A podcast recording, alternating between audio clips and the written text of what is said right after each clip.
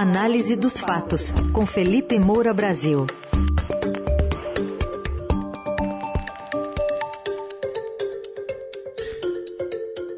Hoje, com foco na resposta do TSE aos militares sobre teorias conspiratórias contra as urnas eletrônicas e também uma opinião de Lula sobre Bolsonaro.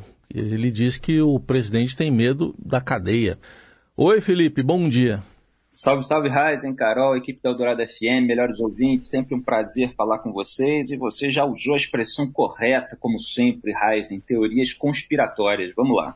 Vamos falar então sobre o TSE que informou ontem ter rejeitado as novas sugestões das Forças Armadas para essas mudanças no processo eleitoral já para o pleito deste ano. Segundo a Corte, os militares confundem conceitos e erram cálculos quando apontam riscos inexistentes nos testes de integridade das urnas. Num novo capítulo da crise, qual também é o plano do ministro da Defesa, general Paulo Sérgio Nogueira, eh, Felipe, que pediu ontem a Faquim para integrar a Comissão de Transparência Eleitoral no lugar do atual representante dos militares, que é o general Eber Portela? Bom, o plano é continuar gerando fumaça, Carol, como estou aqui apontando desde o ano passado. É, isso faz parte da estratégia eleitoral do Jair Bolsonaro, esse embate com os tribunais superiores, seja o STF, seja o TSE, o Tribunal Superior Eleitoral. O Jair Bolsonaro, numa live recente, ele tinha dito o seguinte, que as Forças Armadas são bastante zelosas, que os militares são formados nas melhores faculdades do Brasil, esses que estão envolvidos aí nesse processo da comissão, entre elas o IME e o ITA. Aliás, eu até lamento pela imagem dessas universidades, que são boas, é, estarem sendo usadas ali pelo Jair Bolsonaro para legitimar uma atuação que não é boa de militares que estão é, fazendo aquilo que interessa politicamente ao presidente da República. E o Bolsonaro continuou. Fizeram um trabalho bastante acurado, se referindo a esse trabalho supostamente técnico, que resultou naquilo que a imprensa está chamando de questionamentos, mas eu vou questionar essa, é, é, é, essa própria designação. E aí ele falou que Faquim deveria agradecer, tomar as providências, debater com a equipe das Forças Armadas. Faquim é o ministro Luiz Edson Faquim, que é do Supremo, mas é também agora é, o, o chefe lá no TSE, é, para que as eleições fossem realizadas sem qualquer suspeição de irregularidade, como se fosse apenas isso que Jair Bolsonaro esteja querendo garantir. Aliás, faz parte da própria estratégia dele, porque se ele é reeleito, ele vai dizer: olha, graças aos nossos questionamentos, graças à nossa preocupação com a lisura das urnas, a eleição transcorreu muito bem. E se ele perder, obviamente ele pode incitar as suas massas de manobra é, a causar um tumulto muito parecido com aquele que foi a invasão do Capitólio nos Estados Unidos depois da derrota de Donald Trump, é, parceirão aí do Jair Bolsonaro, para o Joe Biden, a insurreição, como alguns parlamentares americanos chamam, de 6 de janeiro de 2021. E aí, depois é, de Jair Bolsonaro ter falado desse trabalho bastante acurado, veio a resposta do TSE aos supostos questionamentos, provando que não eram questionamentos em primeiro lugar. Então, tem lá expressões, é, eu até recomendo que as pessoas leiam é, o documento todo, mas eu vou chamar a atenção para aquelas expressões que mostram a falha das premissas. Este documento não corresponde à realidade. O documento das Forças Armadas confunde os conceitos de erro amostral e risco de amostragem. Com devido respeito, a sugestão contém equívoco. Sugestão parte de premissas incorretas e desconsidera riscos de segurança. Não existem salas secretas, se referindo às salas de apuração, né, que é uma expressão aí das salas secretas que corre muito nas redes sociais há muito tempo. É, então, é, quando é, uma sugestão ou um suposto questionamento ele vem carregado de premissas falsas que na prática são acusatórias de algo que não está acontecendo, não são questionamentos, são acusações. E acusações baseadas em toda essa fumaça, em toda essa fantasia, em todas essas, como bem disse o Reisen, teorias conspiratórias. Aliás, quero até lembrar aqui é um trecho do livro Crepúsculo da Democracia, da Anne Applebaum, uma historiadora americana ótima, é, apesar de eventuais é, questões pontuais que se possa discordar sobre análise de algum cenário político de algum país, é, o trabalho que ela vem fazendo é, é extraordinário é, a respeito das, das autocracias, inclusive, em diversos lugares, e da própria ligação entre os regimes autocráticos. E, é, principalmente, num foco é, que eu tenho também é, tido aqui no trabalho no Brasil. Escrevi um artigo, Dom Bolsonaro del Centrão, em 2020, falando sobre a criação de uma realidade paralela, que, da qual faz parte essas teorias, fazem parte essas teorias conspiratórias. Então, ela diz lá no livro: o apelo emocional de uma teoria da conspiração reside em sua simplicidade. Ela explica fenômenos complexos, responde por acasos e acidentes e oferece ao apoiador a satisfatória sensação de ter acesso especial e privilegiado à verdade. Para aqueles que se tornaram guardiões do Estado unipartidário, porque, enfim, ela está falando ali sobre regimes é, totalitários de uma maneira geral, a repetição dessas teorias da conspiração também oferece outra recompensa: poder.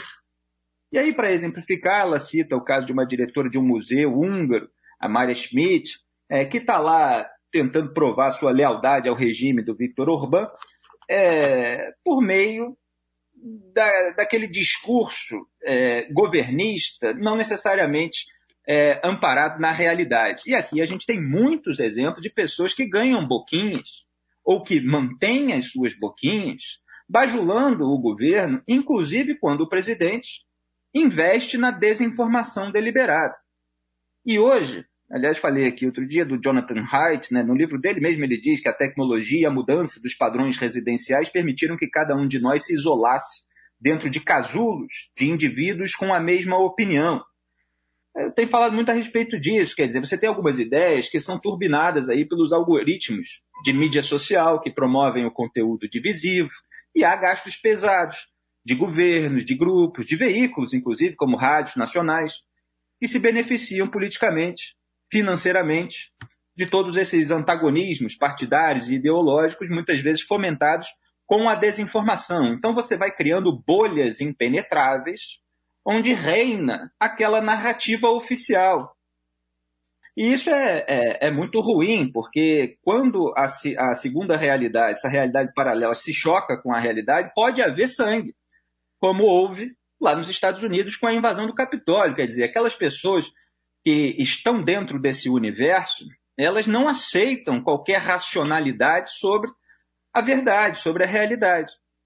Então, ao mesmo tempo que tem um lado bom essa resposta do TSE, que refuta e, de certa forma, faz esses militares passarem vexame, pode ser que isso é, não, não chegue dessa maneira racional na bolha bolsonarista que acredita, mas pode chegar para as outras pessoas. É sempre é uma questão aí política eleitoral, o quanto Jair Bolsonaro consegue fidelizar a sua base mais reacionária aloprada e o quanto, em compensação, ele acaba perdendo entre as pessoas que não são aquelas pessoas fanatizadas. Então, essa é uma medida que os próprios estrategistas bolsonaristas vão ter que ter. Né? É, eu realmente não sei é, ao certo é, o, o quanto eles vão conseguir calibrar isso para tentar ganhar dos dois lados porque você afasta muita gente quando você investe pesado nessas afrontas às instituições. É, agora, do outro lado, o Lula está lá tentando é, colocar aquele discurso da Frente Ampla Democrática contra o governo que afronta é, as instituições. Então, é, esse próprio comportamento dos militares também turbina a propaganda lulista do outro lado, sendo que o Lula é o Lula. A corrosão da democracia aconteceu também durante os governos do PT. É, mas isso gera aí todo um ruído, todo um debate eleitoral é, do qual a gente vai precisar medir as consequências. É, lá na, naquele artigo, cujo título era Polarizar com Barroso e Moraes, a estratégia eleitoral de Bolsonaro, que eu publiquei no ano passado, eu escrevi lá que a estratégia eleitoral de Bolsonaro consiste em polarizar com Barroso, que era o representante do TSE, e Alexandre de Moraes, é, que é ali aquele mais atacado e, e quem mais é, é, reage à militância bolsonarista no STF. A estratégia é colando a própria imagem, a imagem do presidente Jair Bolsonaro, na das Forças Armadas, e deixando no ar essa hipótese intimidatória de intervenção militar, sempre narrada como reação legítima a um golpe alheio anterior, já que o bolsonarismo terceiriza suas responsabilidades e não admite derrotas antes, durante nem depois. Quer dizer, se ele perdesse a eleição, seria um golpe alheio e uma reação militar seria considerada legítima dentro dessa bolha.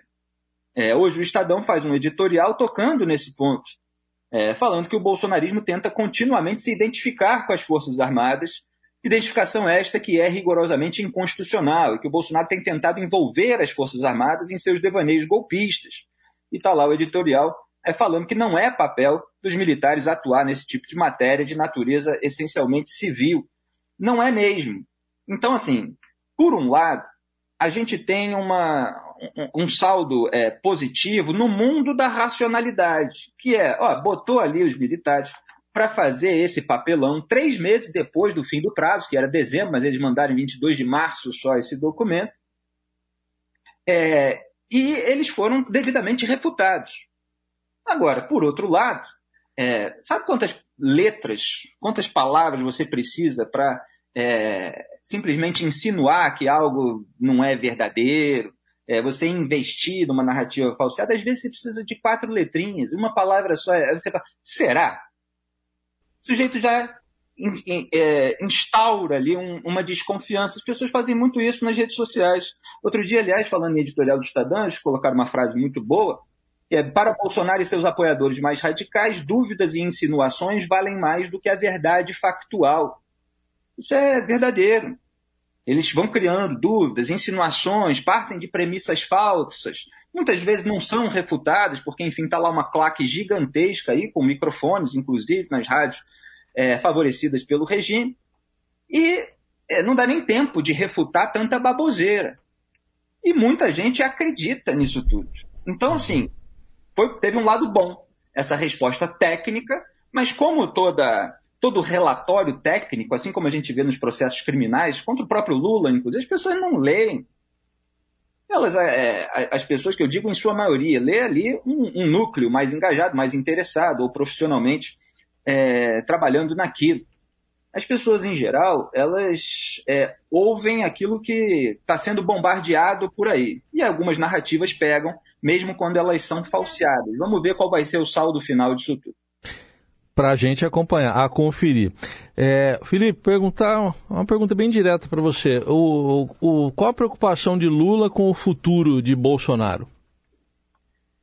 Pois é, é, a preocupação do Lula sempre foi que o Bolsonaro permanecesse na disputa. Ele não fez o menor investimento é, para que o Bolsonaro, que é chamado pelos petistas e por ele próprio de fascista, deixasse o poder a partir do momento que cometeu é, uma série é, de irregularidades, para a gente dizer o mínimo, de uma maneira muito generosa. Ele precisa do antagonismo com o Bolsonaro porque ele precisa capitalizar, absorver o antibolsonarismo, o que ajuda o Lula a limpar a sua própria sujeira na sujeira, que ele chama de antidemocrática, é, desse grupo político rival. É, e agora, ele soltou uma frase que eu pedi para a produção separar, vamos botar aí para o público ouvir. A gente tem que olhar e falar, Bolsonaro, seus dias estão contados. Não adianta desconfiar de urna. O que você tem, na verdade, é medo de perder as eleições e ser preso depois que você terminar as eleições. Olha, é, o Jair Bolsonaro enfrentando o Lula, e é, eles dois, eles certamente vão contar mentiras um sobre o outro mas eventualmente eles vão soltar umas, umas verdades um sobre o outro. O que, obviamente, não legitima tudo aquilo que eles falam e tudo aquilo que eles fazem. E nesse ponto, eu não tenho como dizer que o Lula está errado, porque eu já disse isso. O Lula está repetindo algo que muitos de nós, é, analistas, dizemos. Jair Bolsonaro tem medo de ser preso há muito tempo. Aliás, a, a maior competência dele foi em fazer avançar a frente ampla pela impunidade, que beneficiou o próprio Lula. O Lula não tem mais esse medo. Os processos dele foram varridos para debaixo do tapete com a ajuda de ministros indicados por ele próprio. Ricardo Lewandowski, que é o, o mais grato à indicação ao STF, vai varrendo tudo. Né? É, depois de tirar o Sérgio Moro, tirou também a Gabriela Hart e tal, nada para ele vale, tudo baseado em provas ilícitas, às vezes que não tem nem a ver exatamente com o caso. É, mas o Jair Bolsonaro, por investigações de dessas é, barbaridades que eventualmente são feitas durante o governo dele, mas também por investigações de rachadinha que atingem toda a família dele, ele morre de medo de perder o poder que a caneta presidencial lhe dá para fazer todos os escambos, para proteger um aqui enquanto é protegido ali. Então ele de fato tem isso sim E toda essa movimentação de atacar o sistema eleitoral, para além de uma estratégia de você acobertar os escândalos do próprio governo, a inflação alta, manter a base é, fidelizada, também tem, é, é, na minha análise, essa questão de fundo. Ele teme sair do poder e ele precisa já se prevenir dentro da cabeça dele em relação à hipótese de derrota, para tentar avacalhar com tudo e permanecer de algum outro modo.